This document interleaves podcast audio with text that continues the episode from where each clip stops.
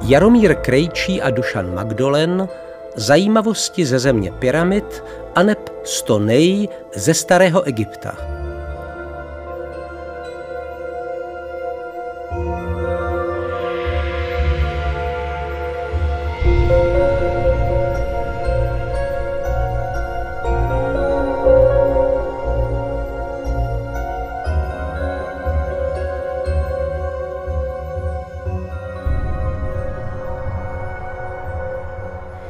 Příběh, který vám dnes chceme vyprávět, by mohl nést název vhodný spíše pro novinový titulek Černé kroniky a zněl by přibližně takto. Nejznámější bratrovražda. Nebudeme ale daleko od pravdy, když jej použijeme aspoň takto mezi řádky, jelikož skrývá jeden z nejznámějších a nejrozšířenějších mytologických příběhů starého Egypta. Děj této události začíná popisem spravedlivé vlády boha Usira, kterého si obyvatelé země velmi oblíbili. Usir byl synem bohyně Nut, spolu s ním i Sutech, Eset a Nepthet a jeho manželkou se stala jedna z jeho sester, bohyně Eset. Zuřivý bůh Sutech, největší mytický nepřítel bohů a lidí, žárlil na Usirovu oblibu a tak jej úkladně zabil, protože se chtěl místo něj stát pozemským králem. Usirovu smrt se však rozhodl pomstít jeho syn, bůh Hor. Příběh této pomsty popisuje literární dílo známé jako Spor Hora se Sutechem – jeho text se dochoval na papiru Chester Beatty římská jedna, nyní uloženém v Britském muzeu v Londýně, a který pochází z doby vlády panovníka 20. dynastie Ramese V.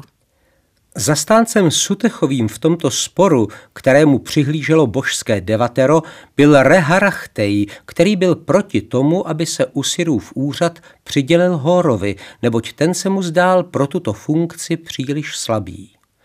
Následující líté boje mezi oběma bohy střídavě vyhrávají Hor a Sutech.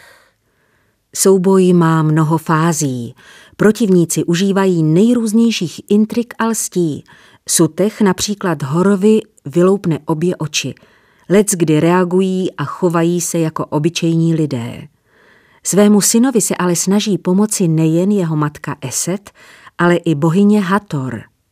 Můžeme se například dočíst – a tak Sutech řekl Horovi, pojď, proměníme se v hrochy a potopíme se do hloubky uprostřed moře.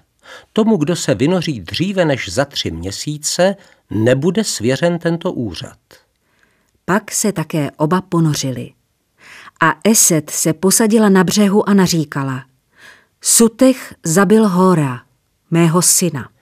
A přinesla si přadeno z přízí a upletla provaz. Pak si donesla jeden deben mědi, odlila harpunu, přivázala k ní provaz a harpunu vrhla do vody v místě, kde se ponořil hor se sutechem. Měděný hrot však zasáhl jejího syna Hora a Hor hlasitě vykřikl, pomoz mi, Eseto má matko, řekni hrotu, aby ze mne vyšel, já jsem Hor, tvůj syn.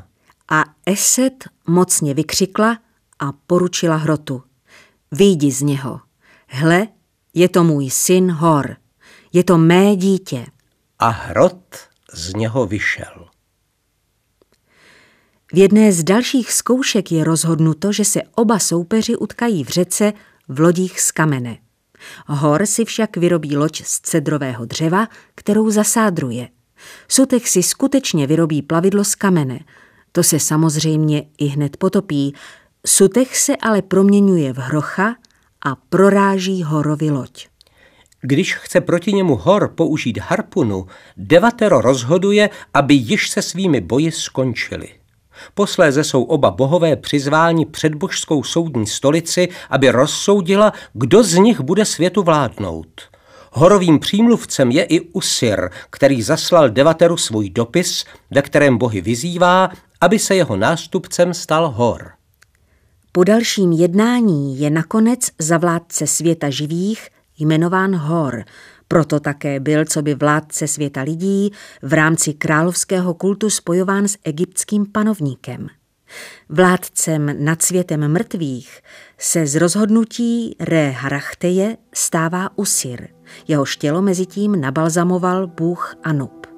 Sutek se stává pánem pouště a bouří. Tento mýtus se stal častým zdrojem pro různá vyobrazení. Například epizoda s horovou kamennou lodí je znázorněna na stěnách chrámu v Etfu. Snad i samotná existence zmíněného papíru měla s největší pravděpodobností za cíl seznámit široký okruh lidí se složitými mytologickými představami tvořícími základ egyptského náboženství.